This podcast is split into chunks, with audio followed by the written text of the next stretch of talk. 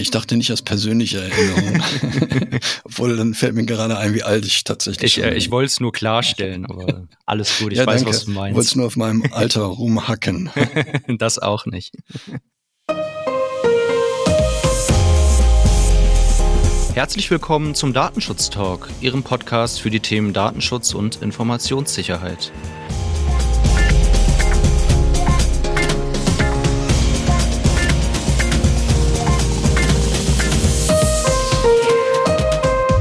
Heute ist Freitag, der 20. Mai. Mein Name ist David Schmidt und bei mir hier im angenehmen kühlen Studio bei uns bei der Migosense ist mein lieber Kollege Markus Zechel. Hallo Markus. Hallo David. Ja, ich bin auch froh, dass es heute ein bisschen kühler ist als die letzten zwei Tage. Ja, wir haben ja gestern schon darüber gesprochen, dass wir zu Hause eingegangen sind, aber hier bei uns im Büro ist echt angenehm, vor allem im Studio. Ja, Markus, wir haben wieder einiges mitgebracht und wie Sie das gewohnt sind zu Anfang, Markus, was ist denn bei dir heute auf dem Zettel? Ich würde kurz was erzählen zum Gesundheitsdatenraum der EU. Cloudflare und Census ist das zweite Thema, was ich mitgebracht habe. Uber möchte gerne Zugriff auf E-Mail-Konten haben. Ich habe noch eine Entscheidung mitgebracht vom OLG in Dresden zum Thema Artikel 15 und möchte kurz noch auf das Thema Versteigerung von Werbung eingehen. Wie immer spannend. Wie immer, genau. Ich möchte heute über die App DB Navigator sprechen. Ich habe einen Verstoß bei der Visa-Erteilung in den Niederlanden mitgebracht. Dann ist das heutige, der heutige Titel unserer Folge die rollende Überwachung in San Francisco in den USA. Und dann habe ich noch was zu äh, AWS mitgebracht. Ich kann es kaum aushalten. Soll ich loslegen? Ja, dann äh, spannen wir dich auch nicht auf die Folter. Leg los, Markus. Am 3. Mai hat die Europäische Kommission den Europäischen Gesundheitsdatenraum im kurz abgekürzt EHDS ins Leben gerufen. Und die Idee dahinter ist, dass man über diesen Datenraum die Möglichkeit hat, natürlich im Rahmen der Europäischen Gesundheitsunion auch Daten auszutauschen. Es wird als ein Quantensprung in der Gesundheitsversorgung der Menschen in ganz Europa äh, bezeichnet. Aus der Datenschutzperspektive finde ich das ganz hilfreich, weil es hier darum geht, dass man als Mensch in der EU den einfachen und kostenlosen Zugang zu seinen Daten in elektronischer Form hat.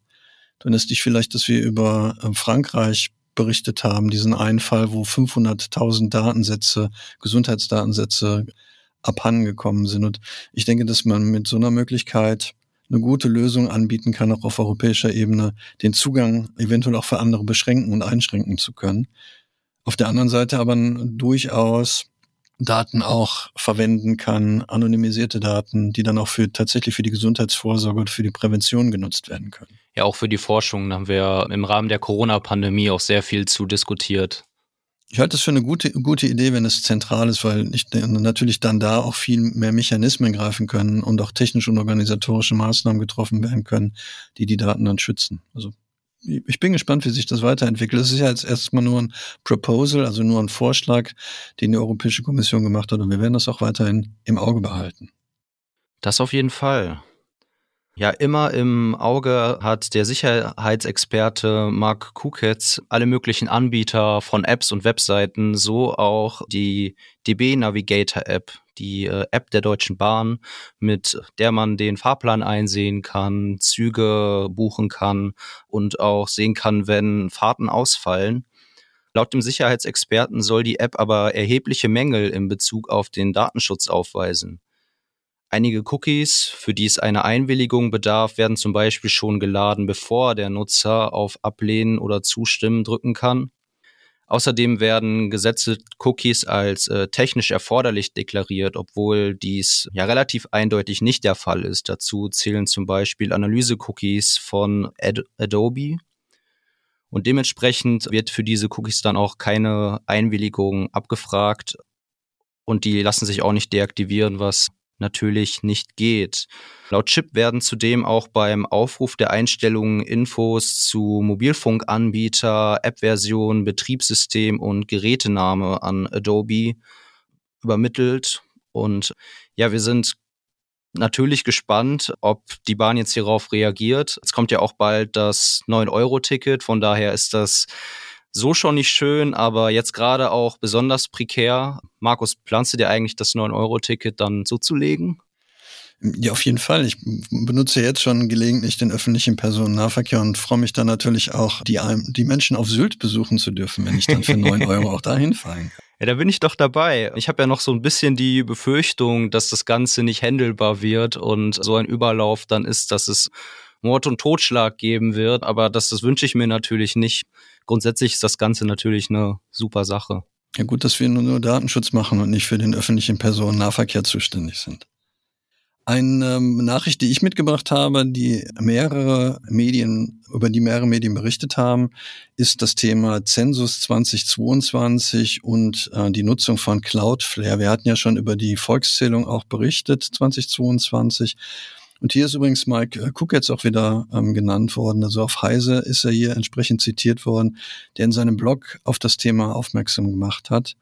Hintergrund ist, dass das Statistische Bundesamt eine Internetseite betreibt, wo dann im Prinzip die, die Daten gesammelt werden sollen im Rahmen ähm, des Zensus 2022 und hier Cloudflare einsetzt, einen US-amerikanischen Anbieter, der im, im Wesentlichen dazu da ist, ein sogenanntes Content Delivery Network aufzubauen. Das heißt, hier würden ähm, Lastspitzen abgefahren und die Nile-of-Service-Attacken würden auch darüber entsprechend abgefangen werden. Ähm, nachdem das offensichtlich in den Medien gewesen ist, hat auch der BFDI sich mit dem Thema beschäftigt und hat hier eine Untersuchung begonnen und hat halt festgestellt, dass grundsätzlich hier keine Gefahr für die auf der Zensus-Webseite eingegebenen Daten bestanden hat. Was aber immer noch nicht ganz klar ist, was mit den Metadaten passiert, die halt hier in die USA übertragen werden. Und hier wird der BFDI das Ganze auch noch weiter untersuchen. Ja, ich wurde diese Woche auch gefragt, was ich denn so vom Zensus halten würde als Datenschützer, ob man da mitmachen muss, wenn man dazu aufgefordert wird. Ja, auf jeden Fall. Und ich glaube, dass da auch schon äh, Profis am Werk sind und genug Prüfstellen involviert sind. Ich finde es ja schön, wie man gar nicht mehr Volkszählung sagt. Äh, ich denke, weil das in Deutschland seit Dezember 1983 halt ein relativ verbranntes Wort ist. Für uns Datenschützer natürlich aber ein ganz wichtiges Datum, weil ähm, du erinnerst dich, das Bundesverfassungsgericht hier den, dem äh, Begriff des Rechts auf informationelle Selbstbestimmung nochmal sauber rausgearbeitet hat. Aber ja, es ist viel cooler, das Zensus zu nennen und äh, eben nicht mehr Volkszählung. Also erinnern tue ich mich jetzt nicht, weil ich da noch nicht geboren war, aber ich weiß natürlich, dass das das weisende Urteil ist, wenn wir über den Datenschutz sprechen. Ich dachte nicht als persönliche Erinnerung. Obwohl, dann fällt mir gerade ein, wie alt ich tatsächlich ich, äh, bin. Ich wollte es nur klarstellen, aber alles gut, ich ja, weiß, danke. was du meinst. Ich wollte es nur auf meinem Alter rumhacken. das auch nicht. Die niederländische Staatsanwaltschaft hat gegen das niederländische Außenministerium eine Geldstrafe in Höhe von 565.000 Euro verhängt. Das Ministerium hat wohl mehrere schwerwiegende Datenschutzverstöße begangen, heißt es. Das digitale System, das von dem Außenministerium für das Visumverfahren verwendet wird, war unter anderem unzureichend gesichert. Die Staatsanwaltschaft sieht die Gefahr, dass Unbefugte auf Dateien zugreifen und diese verändern könnten. In dem System sind auch besonders sensible Daten gespeichert, wie Fingerabdrücke und Lichtbilder der Antragsteller. Neben den Unzulänglichkeiten bezüglich der Sicherheit hat das Außenministerium äh, außerdem versäumt, die Antragsteller ausreichend über die Weitergabe ihrer personenbezogenen Daten an äh, Dritte so, zu informieren. Und neben dem bereits verhängten Bußgeld wird jetzt auch finanzieller Druck im Hinblick auf die Behebung ausgeübt. Denn die Behörde soll jetzt natürlich ein angemessenes Sicherheitsniveau herstellen und äh, das unter Androhung einer Geld Buße in Höhe von 50.000 Euro pro zwei Wochen, wo dies nicht passiert. Und die Antragsteller sollen natürlich jetzt auch noch angemessen nachinformiert werden und dort gibt es eine Androhung in Höhe von 10.000 Euro pro Woche, wo das nicht passiert. Markus, was hältst du eigentlich so von Geldbußen an äh, Behörden? Ist das, ein, ist so ein geeignetes Mittel ich denke, äh, damit bezahlen wir das ja auch die Geldbußen. Ich denke, da sollte man sich eher überlegen, ob es nicht andere Mittel gibt, ähm, weil ähm, eine Tasche, andere Tasche, also im Prinzip bezahlt äh, der Staat ja dann auch die Bußgelder. Also ich bezahle jetzt auch dann die Bußgelder demnächst, obwohl ich ja kein Niederländer bin, aber ich halte das kein, nicht für ein geeignetes Mittel tatsächlich. Ich glaube, das ist eher so eine populistische Geschichte, die dahinter steckt. Ja, darauf wollte ich auch hinaus. Naja, wahrscheinlich der politische Druck oder öffentliche Druck ist, ist das geeignetste Mittel, um dort für Besserungen zu sorgen und nicht der finanzielle. Aber naja. Was ich mitgebracht habe, ist eigentlich eine ganz spannende Nachricht. Uber bietet oder plant einen neuen Service und, und nennt das Ganze Uber Travel.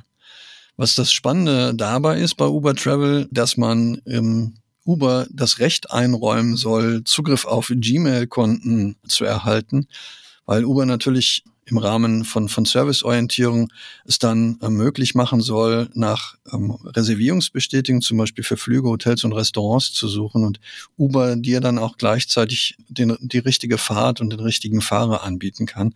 Ich finde es einen total netten Service von, von Uber. Tolle Sache.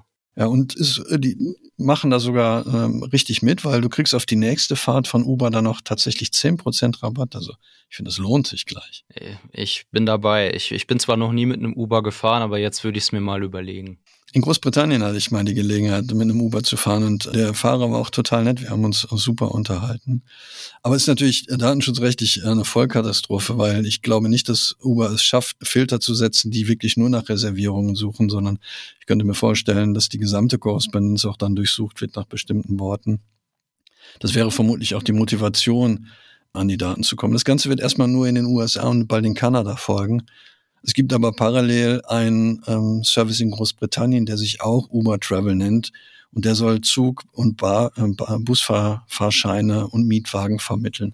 Mal gucken, ob nachher diese Services irgendwie zusammengeführt werden.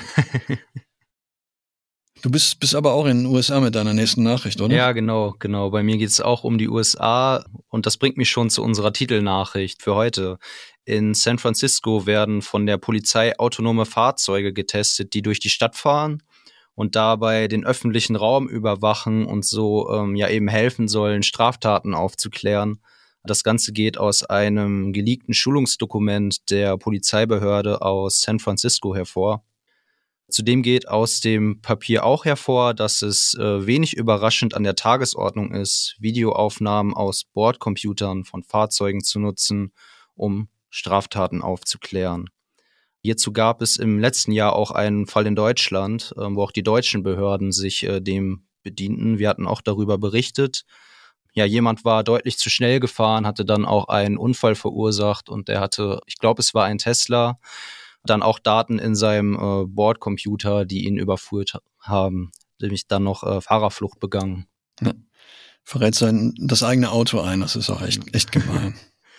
ja, Verschiedene Bürgerrechtsorganisationen kritisieren das Ganze natürlich und weisen auch darauf hin, dass jetzt durch das, durch die autonomen Fahrzeuge, die noch weit mehr vernetzt sind, die quasi alle unter der Flagge der Behörden fahren, es noch viel einfacher und ähm, effizienter möglich ist, Daten zu sammeln und dass diese natürlich dann auch noch mit fest installierten Überwachungskameras verknüpft werden können und so eine äh, ja, flächendeckende Überwachung im öffentlichen Raum ziemlich einfach möglich wird. Generell sind hochautomatisierte Fahrzeuge ja auch schon länger in der Kritik. 2020 kam das Netzwerk Datenschutzexpertise in einem Gutachten zu dem Schluss, dass die Art und Weise, wie zum Beispiel das Modell 3 von Tesla personenbezogene Daten verarbeitet, nicht EU-rechtskonform ist. Dort heißt es unter anderem, dass acht Kameras eingesetzt werden in dem Auto, die eine 360-Grad-Rundumüberwachung ermöglichen und ja bis zu 250 Meter Entfernung erkennen können. Ich finde aber immer gruselig, dass es auch im Innenraum offensichtlich Kameras gibt und das, das macht mich natürlich immer ein bisschen äh, irritiert. Also. Ja, man, man verhält sich direkt anders. Ne? Und ob ich das möchte, ähm, in meinem eigenen Auto überwacht zu werden und nicht weiß, wer sich darauf aufschalten kann auf die Kamera, finde ich echt eine, eine unangenehme Vorstellung. Ja, aber du, du hast doch nichts zu verbergen. Ach ja, stimmt. Ich, ich vergaß. Ja.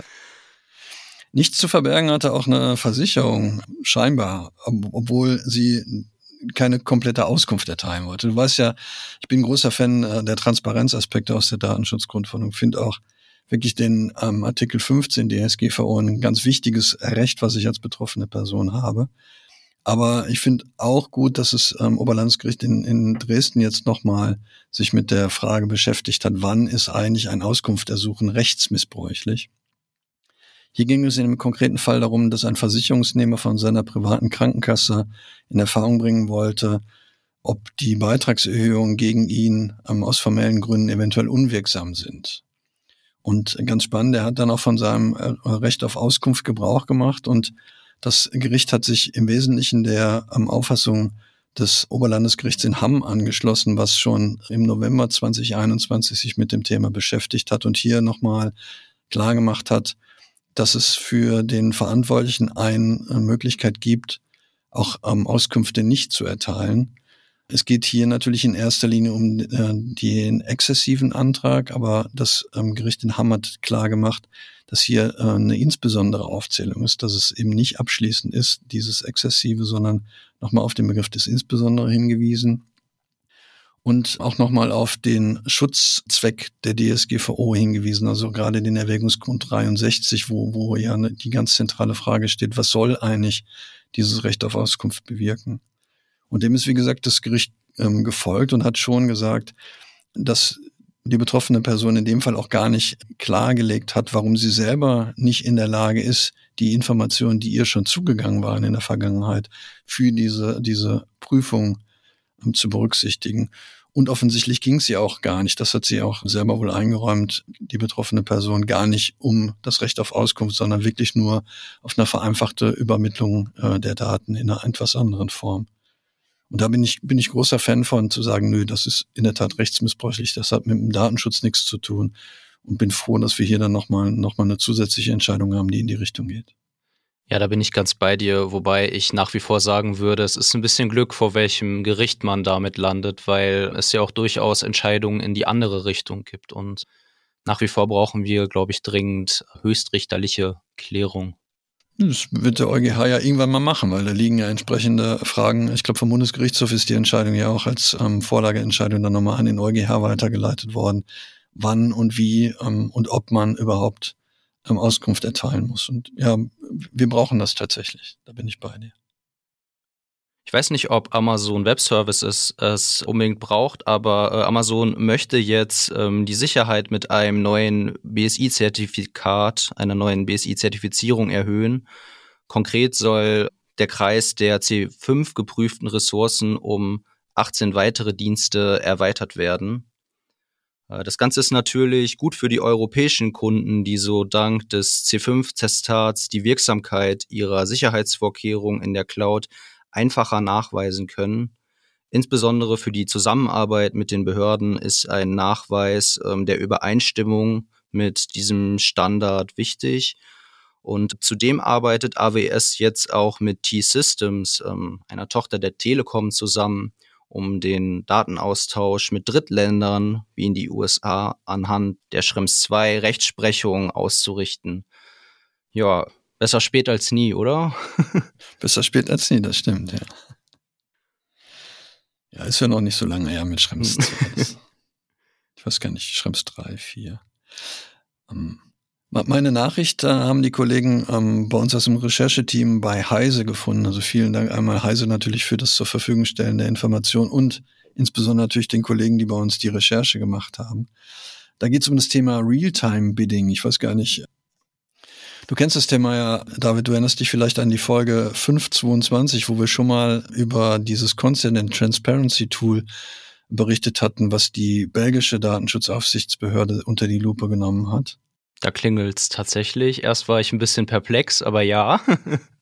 Und das ist die Idee, ähm, die auch bei diesem Realtime-Bidding dahinter steckt. Also hier geht es darum, dass man Informationen sammelt über Personen, ähm, die Webseiten besuchen, um die Werbung dann zu versteigern. Das heißt, wenn du ein relativ ähm, interessantes Profil erzeugt hast über deine Webseitenbesuche, dann bist du natürlich auch ein sehr interessanter Werbekunde. Und ähm, deine, die Werbung dann von, von verschiedenen Anbietern wird dir dann auch am eingespielt. Und der, der am meisten zahlt für, für die Werbung, die man dir zeigen kann, der kriegt dann den Zuschlag. Also Realtime-Bidding, es wird wirklich auf Werbung geboten in, in Echtzeit, wie bei, bei eBay 123 1 oder nee, 321, so rum war.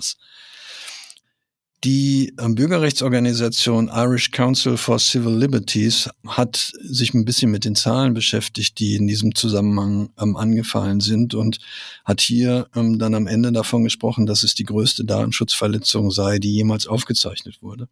Ich bin immer ein bisschen vorsichtig mit Superlativen. Ich war selber mal äh, betroffen von äh, einem der größten Datenschutzskandale der deutschen Nachkriegsgeschichte und deswegen bin ich da immer ein bisschen zurückhaltend, was so Superlative angeht. Aber Tatsächlich ist es so, dass hier in Europa und in den USA 178 Billionen Datensätze ähm, erhoben werden, was sich Nutzer im, im Netz anschauen. Und das ist natürlich schon, schon eine Menge an Informationen. Google allein erhebt wohl in Deutschland nach Aussage von, von Heise pro Minute 19,6 Millionen Datensätze über das Surfverhalten der Internet. Pro Minute. Pro Minute. Pro Minute. Ja, pro Minute. Ich wiederhole nochmal, pro Minute 19,6 Millionen Datensätze über das Surfverhalten. Unangenehm ist, dass es in den meisten Fällen tatsächlich ohne Wissen des Nutzers im Hintergrund abläuft. Da war der Vorteil, dass wir bei diesem Constant Transparency Tool wenigstens die Möglichkeit hatten, das einigermaßen transparent zu machen, weil hier ja dann auch die Anbieter mit, mit angegeben waren.